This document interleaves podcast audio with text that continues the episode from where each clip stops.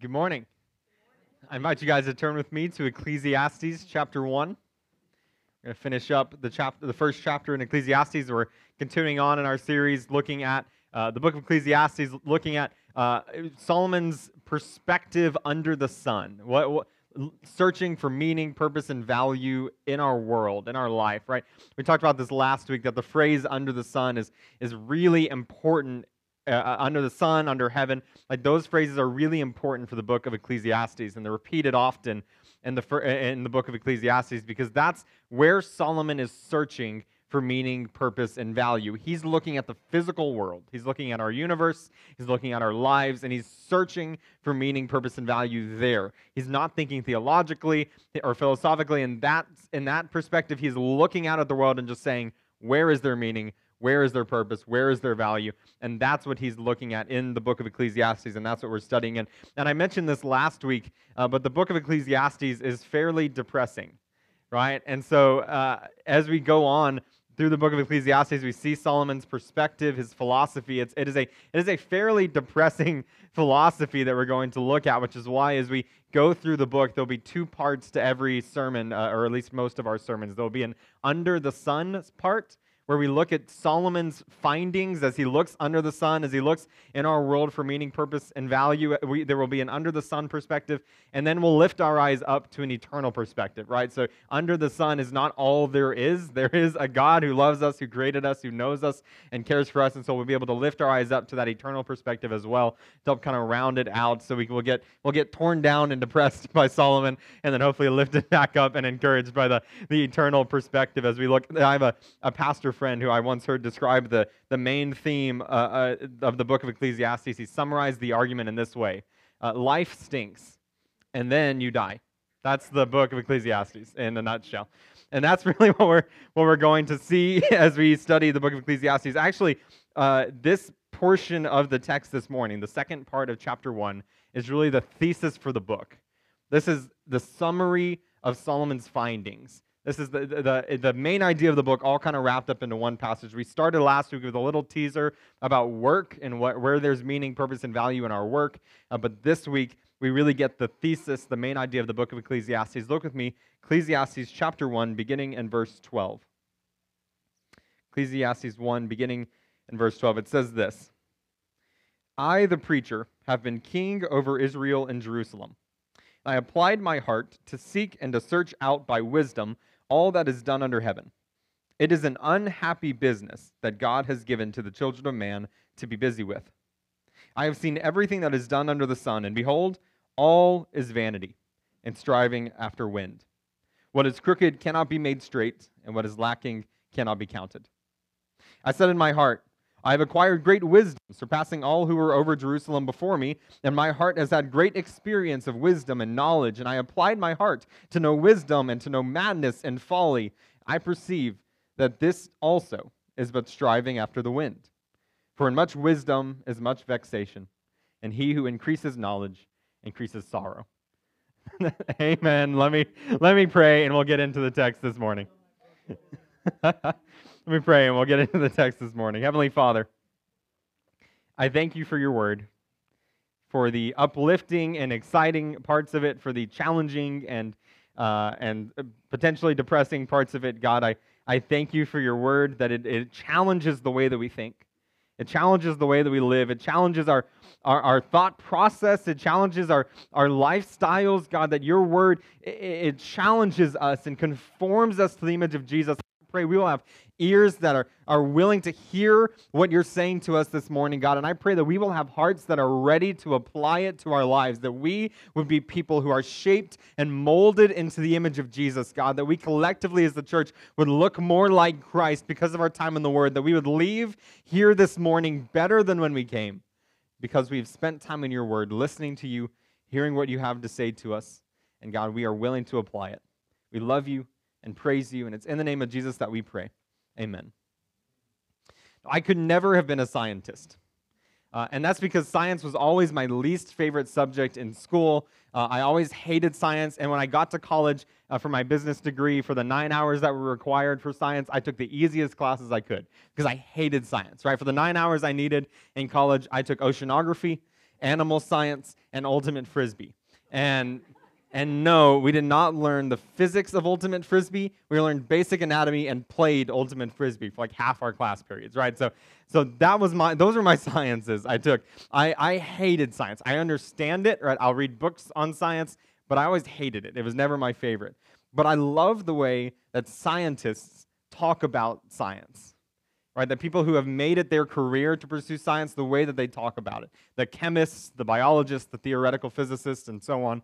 Like when they talk about science, they talk about it as if it's a quest, right? A journey of uncovering and discovering truth right? It's what, it's what gets them up in the morning, gets them excited that they want to discover something that's never been discovered before. They want to learn a little bit more about the world and, and they want to share that discovery with other people. And so I can picture scientists on this, on this quest, this journey that has twists and turns as, as they uncover more evidence, but they're, they're just getting to the truth. And when they get to that truth, they don't, they don't hoard it for themselves usually, right? Normally they publish it and they make sure that other people help to understand the world just a little bit better right? So I love the way that scientists talk about science. And, and the, the way that scientists talk about science is very similar to what Solomon did here in the book of Ecclesiastes.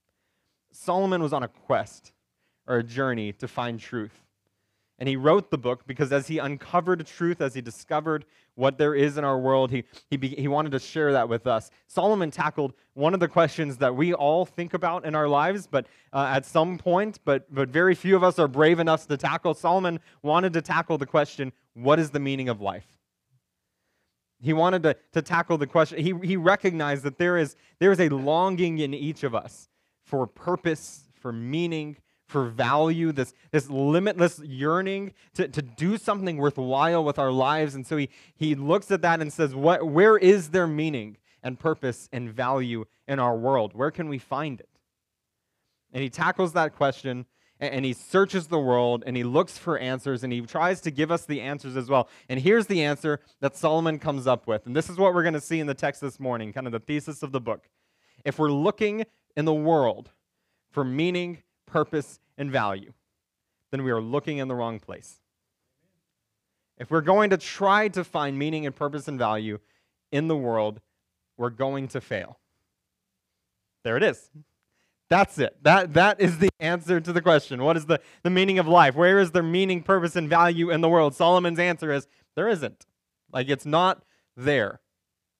And this is the kind of the summary or the thesis for the book that we'll see kind of played out throughout the book of Ecclesiastes as we go along. But this morning, we're gonna Solomon gives us two ideas that summarize his, his major findings as he looked for meaning, purpose, and value in the world. And, and here's the first finding. Number one, there is nothing special to do. There's nothing special to do in our world. Look with me in verse 12. I, the preacher, have been king over Israel and Jerusalem and I applied my heart to seek and to search out by wisdom all that is done under heaven. So he wanted to he wanted to find where there's meaning, purpose, and value in life. And, he wanted to, to, to search out what's going on. And Solomon says that his position of king gives him an excellent vantage point to find these answers. Right? So as king, he had access to all strata, uh, uh, all social strata. He wasn't confined to the to, to lower classes, or he, he could he could interact with people from all social classes, kind of being at the top. Right? He had influence and control over a lot of different people over a wide geographic area. As a king, he interacted frequently with international traders and, and rulers of foreign powers. He also had immense wealth, enough wealth to, do, to follow any opportunities that he could find value or meaning or purpose in life. Like, if anyone's going to, to find the answer of where there's meaning and purpose and value in life, it's going to be King Solomon because he had all of the, the access to data that he could possibly get. He could get a very clear picture of what's done under the sun, of what's done in life. He can gather all of that data together. He can find all of the, the, the sources in the world to gather them together to find where pe- what people do, what is it that they spend their time on, what is it that, that fills them up and gives them joy. He gathers all, it, all of it together and he can put it together and find in all of that data where the meaning and purpose and value in life is. And this is his summary, second half of verse 13. It is an unhappy business that God has given the children of man to be busy with. I have seen everything that is done under the sun, and behold, all is vanity and striving after the wind. Solomon says, I've looked at everything. I've seen what people do in this world. I've seen the things that, that, that they pursue, the things that they seek to give them meaning and purpose and value. And I've looked at it all, and there is no meaning, purpose, and value in any of it. It is all empty, it's all hollow he says that it, it is an unhappy business that God has given the children of man to be busy with. It's the idea of, of God has given mankind something that's, that's busy work, something to keep them occupied during their life, but there is no meaning, purpose, or value in any of it. I think of it as like watching a child. When you're watching a young child and you really need to use the restroom, like you'll give that child a toy or you'll put on a show or something and keep them occupied, right? To keep their mind busy so that you can you can leave for a second and come back, right? In that moment, that, that's kind of the picture that that Solomon is giving us. God has given us something to keep us busy, something to keep our mind on, something that'll that'll fill us up. But but ultimately, all that is done under the sun, everything in our life is hollow, it's empty. It is vanity, striving after the wind. We talked about this last week with our work. That there is nothing we can do in our work, no career achievement, nothing that is ultimately going to be valuable, nothing that's going to, to fill us up with meaning and purpose, that, that there's nothing that's going to last. And ultimately, whatever we, whatever we do, whatever we accomplish, ultimately, 100 years from now, 500 years from now, no one's going to remember it. It's not going to make any difference. Ultimately, all of our work is meaningless and empty, but it's not just our work. This encompasses everything that we do in our lives everything that we do from our from our hobbies, our leisure, our relationships, everything that we can find to do in the world that we look to for purpose and meaning and value, all of it is empty. None of those things are going to fill that desire in our souls, the longing in our souls for meaning, purpose, and value. You will not find it in this world. You can't find it with your job. You can't find it with your relationships. You can't find it with your leisure or a vacation or your rest. Like, you can't find meaning, purpose, and value in any of it. Solomon says it is like striving after the wind. The, the imagery there, literally, it's, it's, it's like eating the wind, is what he says. It's like standing there with the wind with your mouth open, trying to consume it. Or it's like running after the wind and, and reaching out and trying to, trying to grab hold of it. There's nothing there. You can't do it. It is empty and hollow, everything in our lives that we could possibly do our work, our relationships, our, our, our free time activities, everything that we can fill our time with, everything we can do in the world is empty and hollow and devoid of meaning, purpose, and value.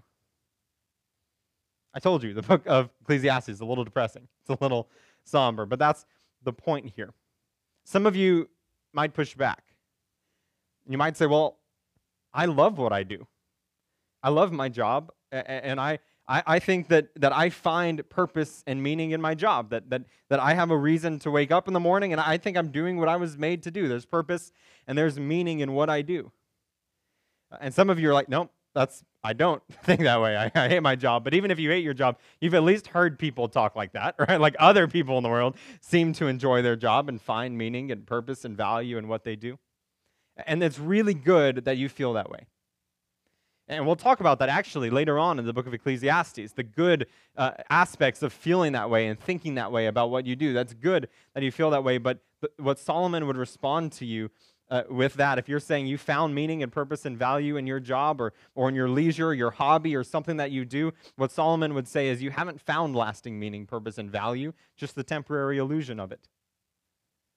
You haven't actually found something that is meaningful, purposeful, and valuable forever. you you've just found something that is a temporary holdover, a, a temporary uh, placeholder, a temporary distraction from the fact that it's ultimately meaningless, purposeless, and valueless some of you in this room are, are, are pilots, right? And this church has a disproportionate number of pilots compared to most churches. A lot of pilots here. Uh, if you find your meaning, purpose, and value in your job, what happens when you can't do that job anymore? Like, if you're a pilot and, and, and you, you think that God, like you are doing what God has made you to do. And, and I know I've, I've talked to a lot of pilots. There's a lot of joy in being up in the clouds and, and doing something that the rest of us can't do, which is fly a plane. And like the there's a lot of joy and purpose and and there seems to be value there like it, there's there's a there's a there's a sense of doing what I'm supposed to do but what happens where if you live long enough the FAA tells you you cannot fly a plane anymore then the thing that's been giving you your meaning purpose and value goes away and you find out you really didn't have meaning purpose and value and even if you're here and you get to spend your entire life doing something you love, doing something that gives you meaning or purpose, something you think really gives you value. You get to spend your entire life doing it. What happens when you die? You can't take the work with you. And all of the effort that you spent during your life will be gone. And give it a few years, a few decades, a few centuries, nobody will remember it. It won't make any lasting difference. There is no meaning purpose and value that you can find in the things that you can do in this world. And even if you feel like there's meaning, purpose, and value, it is a temporary illusion. It is not actual meaning, purpose, and value. Solomon summarizes his findings in verse 15 with a poem. What is crooked cannot be made straight. What is lacking cannot be counted. Our world is devoid of meaning, purpose, and value. If we, if we try to find those things in the things that we can do in the world with, with anything that we can pursue, if we, want, if we try to find those things with our work, if we try to find those things with our relationships, if we try to find those things in the world, we will not find it. Our world is crooked, it is devoid of meaning, purpose, and value. We cannot straighten it. We can't take this, this meaningless, purposeless work in our world and then somehow extract from it meaningful, purposeful, valuable work. Our world is crooked and it cannot be made straight by you. We can try our very best to find satisfaction and meaning and joy and value in our work, but it is ultimately meaningless. You can do your very best to find joy and satisfaction and, meaning in life and your relationships with other people, trying to, to find meaning and purpose in your, your relationship with a guy or a girl. And, and you, can, you can pursue sex and pornography, trying to find something to give you life, something to fill you up, something to make you happy. But there is no value in this world. There's nothing of meaning and purpose and value that you can find under the sun. So it will leave you ultimately empty. It will leave you ultimately broken. It is ultimately hollow. You can try to escape to drugs and alcohol to try to get rid and get away from the brokenness of the world, the emptiness of the world, to try to get away from the hollowness of existence, but ultimately you come back. You can try to escape to your family and your relationships, but ultimately that's not any more provi- uh, it doesn't provide any more meaning, purpose, or value for your life. Everything that we do in this world is empty and hollow. There's nothing special to do. What is crooked cannot be made straight, and you cannot count what's not there. You can't gather up meaning and significance and value from an empty set. right? If it's not there, you can't somehow make it appear. Again, Solomon's a little depressing. But don't worry, it gets worse because some of you might say, well, yeah, it's not about what you do, right? It's not about getting meaning from from what you can do, from what you can accomplish. It's not about it's not about the, the destination, right? It's about the journey. Right? We can find meaning, purpose, and value in, in learning and living a good life and trying to, to, to do better and be better. That's where you get meaning, purpose and satisfaction and value that that's where you find it. It's not in the destination. It's in it's in how you live how you get there. And and to that solomon responds with this. There's nothing special to do and there's nothing special to learn. There's nothing special that you can learn no key amount of wisdom knowledge insight that you can gain that is going to, to help you find meaning satisfaction uh, purpose and value in this world. Look with me in verse 16 solomon says i said in my heart I've acquired great wisdom, surpassing all who were over Jerusalem before me. And my heart has had great experience of wisdom and knowledge, and I applied my heart to know wisdom and to know madness and folly. So, Solomon's point here is all right, maybe there is no meaning or value or or purpose in the things that we do, but maybe you can find it in something that I can learn. Maybe there's a key to the universe that I can find and unlock as I as I discover and learn and learn, and, and that'll just click in my mind, and I'll find purpose, meaning, and value in life. Or, or maybe it's it's found in being a wise person and conducting myself in a really good way. And so I need to learn how to be a wise person, how to avoid foolishness, how to how to conduct myself well, and, and just live a really good life. Like maybe that's where I'll find meaning, purpose, and satisfaction. Here's his summary, second half of verse 17. I perceived that this also is but a striving after the wind. There is no key to, to life that you'll find as you search for wisdom and knowledge. There's no, there's no key piece of information that you're going to uncover to make it so that you find meaning, purpose, and value in life. It's not about being better as a person. It's not about being more wise, being more knowledgeable, interacting in the world in a better way. None of those things are going to provide satisfaction, meaning in life. As Solomon says, all of those things are also like striving after the wind, like trying to eat the wind or catch the wind. All of those things are still ultimately empty. Each of us have areas in our lives where we like to think that we know better or conduct ourselves better than other people right? That, that, we, we have a better understanding of, of how to work, how to live. We, we, we have more common sense than the average person. We, we have uh, uh, uh more, uh, we, we're, we're better at our job. We have more understanding of how to do our job than other, uh, some of our coworkers. We are better drivers than the average person on the freeway, right? We know how to work a self checkout line without causing problems at Walmart, right? That one may be unique to me, but each of us have things in our lives where I like to think, all right, I, I, I conduct myself better than other people here. Or, or I, I know better than other people in this area. Or I, I know how, to, I know how to, to drive or act better than other people. There are areas in our lives where we like to think we know better or we are wiser, where we are, we are, we are superior in knowledge or wisdom than other people in different areas and we conduct ourselves uh, better. And Solomon says to that, who cares? What's the point?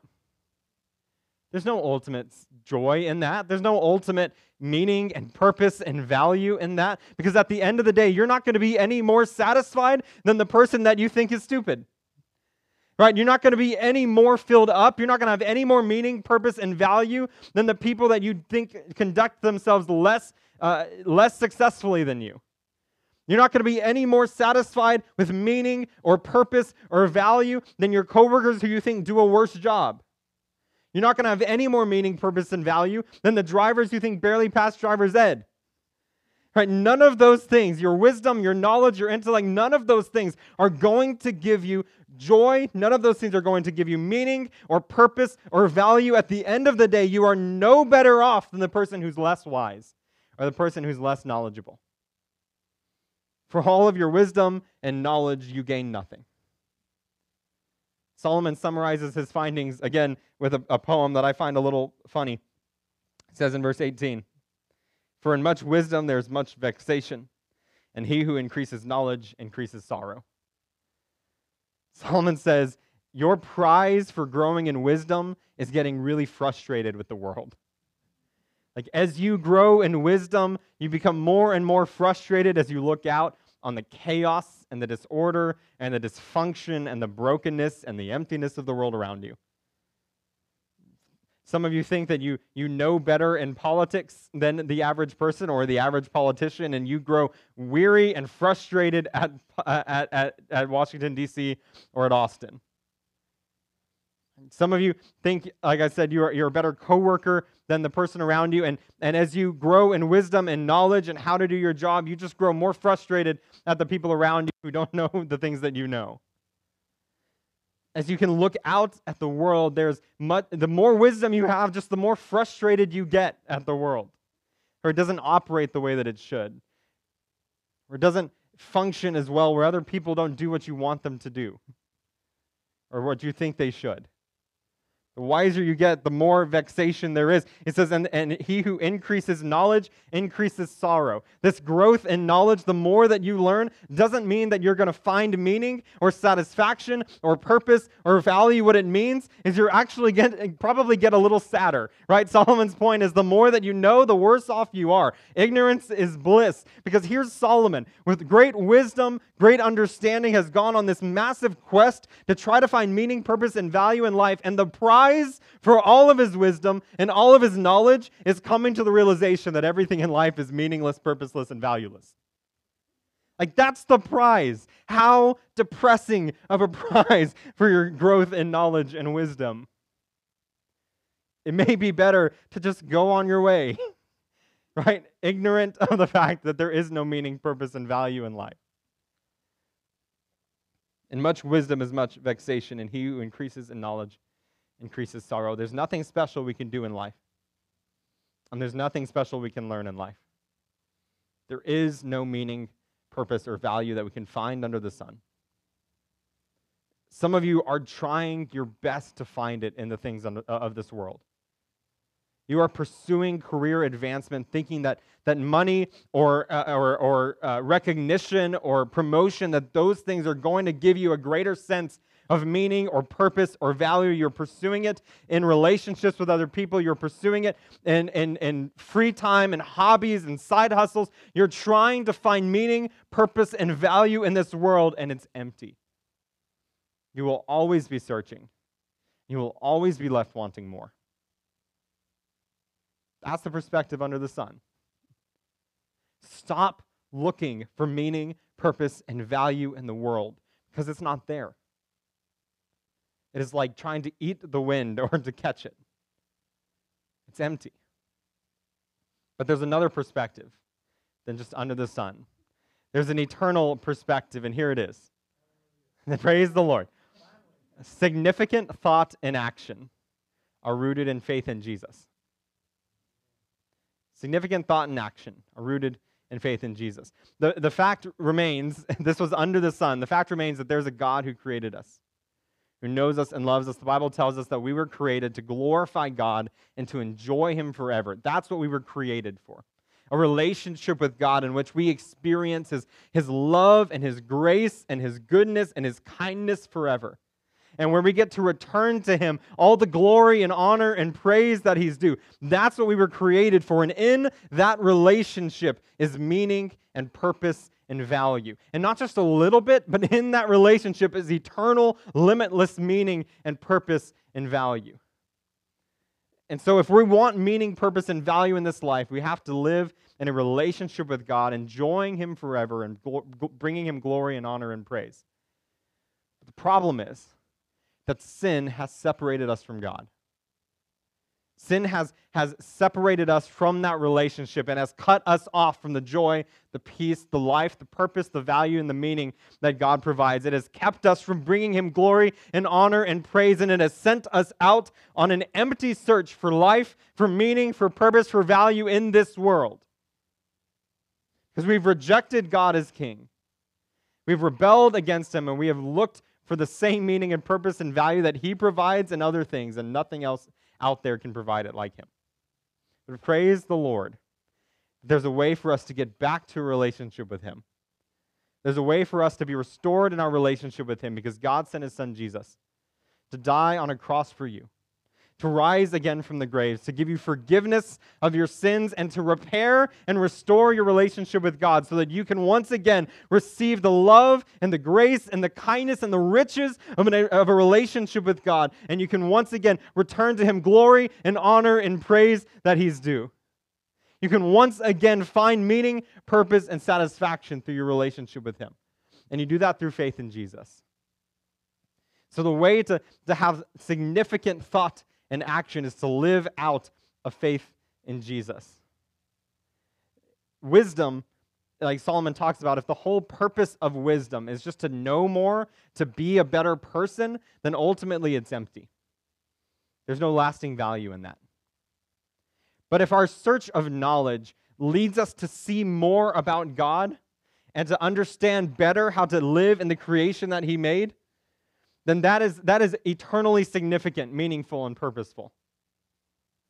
If we grow in wisdom as a, as a desire to align with the way that God has designed us and to align with the way that God has designed us to, to live in the world and to work with other people, to interact with other people, if we grow in wisdom for that purpose, aligning ourselves with who God is and what He's created us to do and be, then that is eternally purposeful, meaningful, and valuable.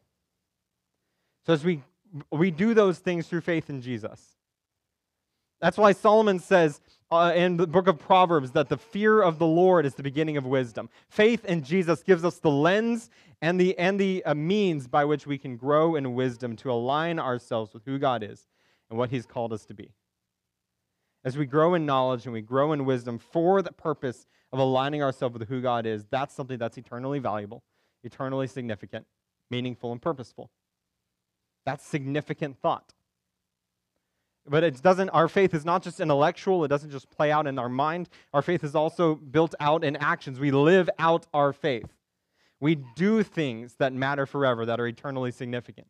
In Revelation chapter 3, Jesus is talking to a church of Laodicea, and he tells them that this church thinks they're okay, thinks they're good because they have a lot of money, they have a lot of success, and so they think they're good. But Jesus tells them, You're actually broke, and you need to buy from me gold refined by fire so that you may become rich. The idea there is that the church at Laodicea was, was following the world, was living for today, and was amassing riches for themselves. And Jesus says, You haven't done anything that matters forever. If you place your faith in me and you live out of faith in me, you can do things that will be eternally significant gold refined by fire, uh, treasures in heaven things that will matter forever. So as we live out our faith in Jesus, as we as we follow after Christ, we and we do the work that God has called us to do, we will do things that matter forever. As we as a church grow in unity, that's going to matter.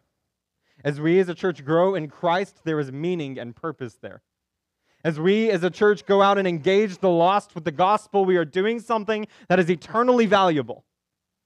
And as we as individuals go out into the world and we do what we talked about last week, we do good work, we make beautiful things, we, li- we live with grace and kindness and love with the people around us.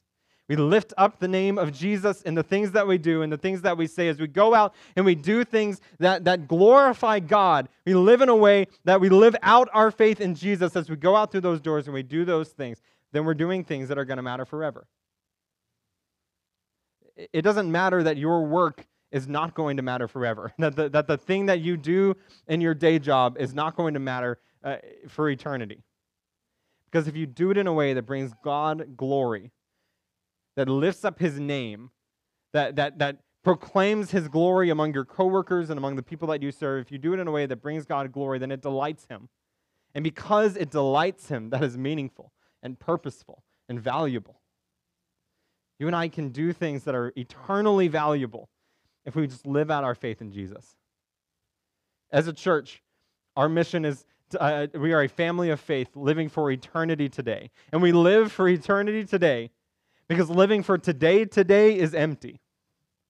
Right? Trying to find meaning and purpose and value in this world will get us nowhere. If you are looking in the world for those things, you're looking in the wrong place. Some of you this morning are still looking for meaning and purpose and value in our world. You are jumping from one thing to the next, trying to find something to fill you up, trying to find something that will give you life, trying to find something that will, that will fill this longing within you to matter. You're running from job to job or, or within the same job pursuing advancement because in your mind, more money or more achievement or, just the right job will fill you up and make you whole, will, make, will give you meaning and purpose and value. You are running to a guy or a girl. You are running to sex and pornography because you think that maybe those things are going to fill you up and give you life and give you meaning and give you purpose. You are running away to drugs and alcohol, trying to escape the problems of the world because maybe just a little bit more is going to give you meaning and purpose or just a little bit of value. You are running to religious activities like church attendance and Bible reading and prayer, thinking that those actions are going to give you meaning and purpose and value in themselves. At the end of the day, everything that you can do in this world is meaningless and purposeless and valueless if you're looking for it to fill you up. The bad news is that you have been looking in all the wrong places for meaning and purpose and value. But the good news is that you don't have to keep looking. Because God desires a relationship with you. He has made a way for you to be restored in your relationship with Him so that you can once again experience meaning and purpose and value in life. So if that's you, if you've never placed your faith in Jesus this morning, you'll have the opportunity to do that. In just a second, I'm going to pray and then we're going to sing. And as we sing, I'm going to be standing right here. I would love for you to come up and let me pray with you. And there'll be people who would love to talk with you about what it means to follow Jesus. If you don't want to come up here, that's fine. Grab me after the service. I would love to talk with you more about what it means to follow Jesus. So many of us in this room have placed our faith in Jesus. We know that our meaning and purpose and value comes from Him. And yet we still look to the things of the world to fill us up. We still look at our jobs. We still look at our uh, relationships. We still look at, at, at things of the world. Our, and we even look at religious rituals to fill us up, to give us joy and satisfaction and meaning. We look at the things around us to, to make us whole instead of recognizing that the way we have purpose and meaning and value in life is by following Jesus, by putting our faith and trust in Him and living out of that faith, by giving God glory in everything that we do. So this morning, as you're evaluating your life, you'll see things in your life that you're not glorifying God with. There are things in your life that are not, you're not living out of your faith in Jesus. You're trying to find meaning, purpose, value, and things of the world, the busyness of life, and you're, you'll notice that those things, you're not living out your faith in Jesus. You're not trying to glorify God. You're trying to find meaning, purpose, and value in those things. And this morning, the call for each and every one of us is to give up finding meaning and purpose and value in those things and recognize that all of the meaning and purpose and value that we could ever need is found in Jesus and it's only found in Jesus. So the call on our lives is to, to follow him in faith, to live out our faith in him, to trust him with everything that we are. Let me pray for us. Heavenly Father, I thank you for your word and the challenge that it places on our lives to, to pick our eyes up from this world, the emptiness, the brokenness, the hollowness of our lives, to pick our eyes up from following and finding eh, eh, value and meaning and purpose in the things around us, and to pick our eyes up to you. God, I thank you and praise you that there's an eternal perspective, that we're not left in the brokenness and the emptiness of life in the world. God, that we aren't stranded here, but that you have given us meaning and purpose through faith in Jesus. God, that we can have a relationship with you in which we can experience and enjoy you forever. Give you the glory and honor and praise that you're due pray this morning if there's anybody here who does not know you, who've never placed their faith in you and are running and finding joy and satisfaction and life in the things of the world, God, I pray that you will expose them for what it is, that those things in the world are empty and broken, that there is no life in them, that all of the meaning, purpose, and value that they'll ever need is in you. God, I pray this morning that they will stop looking in the world God, they will fix their eyes on you. They will place their faith in Jesus, and they will experience meaning, purpose, and value for the first time. God, I pray for those of us who, who know you, who love you, who follow you. God, I pray that we would stop getting distracted by the things of the world. We would stop trying to find meaning, purpose, and value in the things around us, and we would live out our faith in Jesus.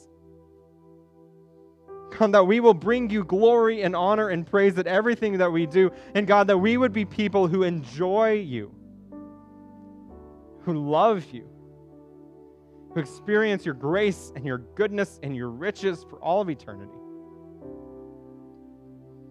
We love you.